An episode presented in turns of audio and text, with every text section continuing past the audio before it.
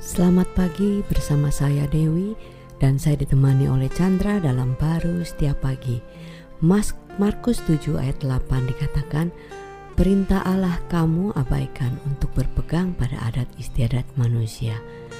Wah, ayat ini menceritakan bagaimana uh, orang Farisi atau ahli Taurat itu sedang uh, memberitahu Yesus bahwa dia Yesus itu membiarkan muridnya itu tidak cuci tangan sebelum makan yang mereka sebut itu sebagai sesuatu yang uh, perbuatan najis gitu ya.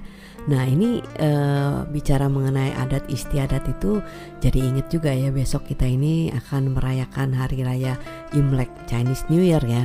Nah itu kan juga suatu adat istiadat dari rakyat Tionghoa ya kan. Nah, kalau kita melihatnya dengan uh, satu kebenaran uh, yang didasari bukan hanya benar salah boleh enggak, itu pasti memberikan satu kebahagiaan juga ya, gitu. Iya, sebenarnya sih semua adat istiadat itu bisa dilihat dari perspektif uh, manusia dan perspektif Tuhan ya. Kalau yang kita lihat di sini kan uh, adat istiadat kau nggak ngelihat dari perintahnya Tuhan atau perspektif Tuhannya sesuatu yang sangat uh, menuntut ya hmm. cuci tangan aja uh, jadi sesuatu yang uh, dipersalahkan uh, bagi murid-murid uh, Tuhan Yesus pada waktu itu karena dianggap itu uh, tidak kudus hmm. di hadapan Tuhan, hmm. uh, tidak benar di hadapan Tuhan. Yes. Padahal sebenarnya baik-baik aja kalau orang cuci tangan, apalagi masa COVID seperti sekarang ini. Kalau kan nggak cuci tangan kan bisa berbahaya. Ya, bahaya Iya kan berbahaya buat dia, berbahaya buat orang lain. Tapi kan Tuhan itu ingin itu sebagai eh, satu kebenaran ya bahwa kita itu ya sekuat-kuatnya kita Hmm. Menguduskan diri kita Betul. untuk melakukan dari tangan kita sesuatu yang kudus yang dia inginkan ya tidak bisa ya kecuali melalui eh, penebusan Kristus. Hmm. Nah, itu kan yes. sebagai gambaran tradisi. Kalau kita ngelihatnya kepada kacamata Tuhan melalui Kristus kita kan ditebus ya, hmm. dikuduskan sehingga karya yang kita bisa lakukan ya sejauh karya tangan yang sudah dibersihkan di dalam Tuhan.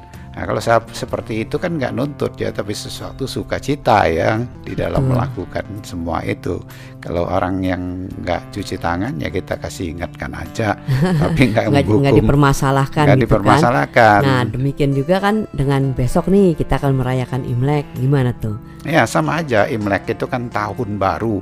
Sebenarnya hmm. sih Tuhan inginkan sesuatu yang kita lihat uh, yang baru. Kalau di Alkitab kan banyak sekali ditekankan bahwa kita inilah yang sebenarnya hanya bisa baru karena diciptakan di dalam Kristus. Hmm. Ya, sehingga ya tahun yang kita rayakan kita mengingatkan akan diri kita dengan kehidupan dia yang baru sehingga ya kita bisa menjalankan tradisinya Ikuti dengan baik ya. tapi dengan uh, pengertian sebagai satu kehidupan baru di dalam Kristus hmm. itu jauh lebih memerdekakan. Kalau tidak ya banyak syaratnya, banyak banyak tuntutannya daripada sukacitanya kan? Iya betul, menyalahkan nggak boleh sebenarnya orang Kristen harusnya nggak ngikut-ikut kayak gitu kan? Iya selalu ada aja kekurangannya kan. Padahal udah bagus aja tradisi itu untuk ngumpul, yeah. untuk makan, tapi ada aja kan tuntutan-tuntutan yang mengakibatkan orang merasa tertekan dengan situasi tradisi yang ada Betul. gitu Jadi, kalau dia lihat kebenaran daripada Tuhan ya dia bisa jalanin dengan nikmatnya ya, ya dengan bersama-sama bersuka cita gitu apa pun juga keadaannya kita bisa lihat uh, ada Kristusnya di tengah-tengah setiap orang yang akan menikmati Imlek bersama kita ya. Iya, itu Amin. jadi sesuatu yang menyenangkan. Amin. Amin.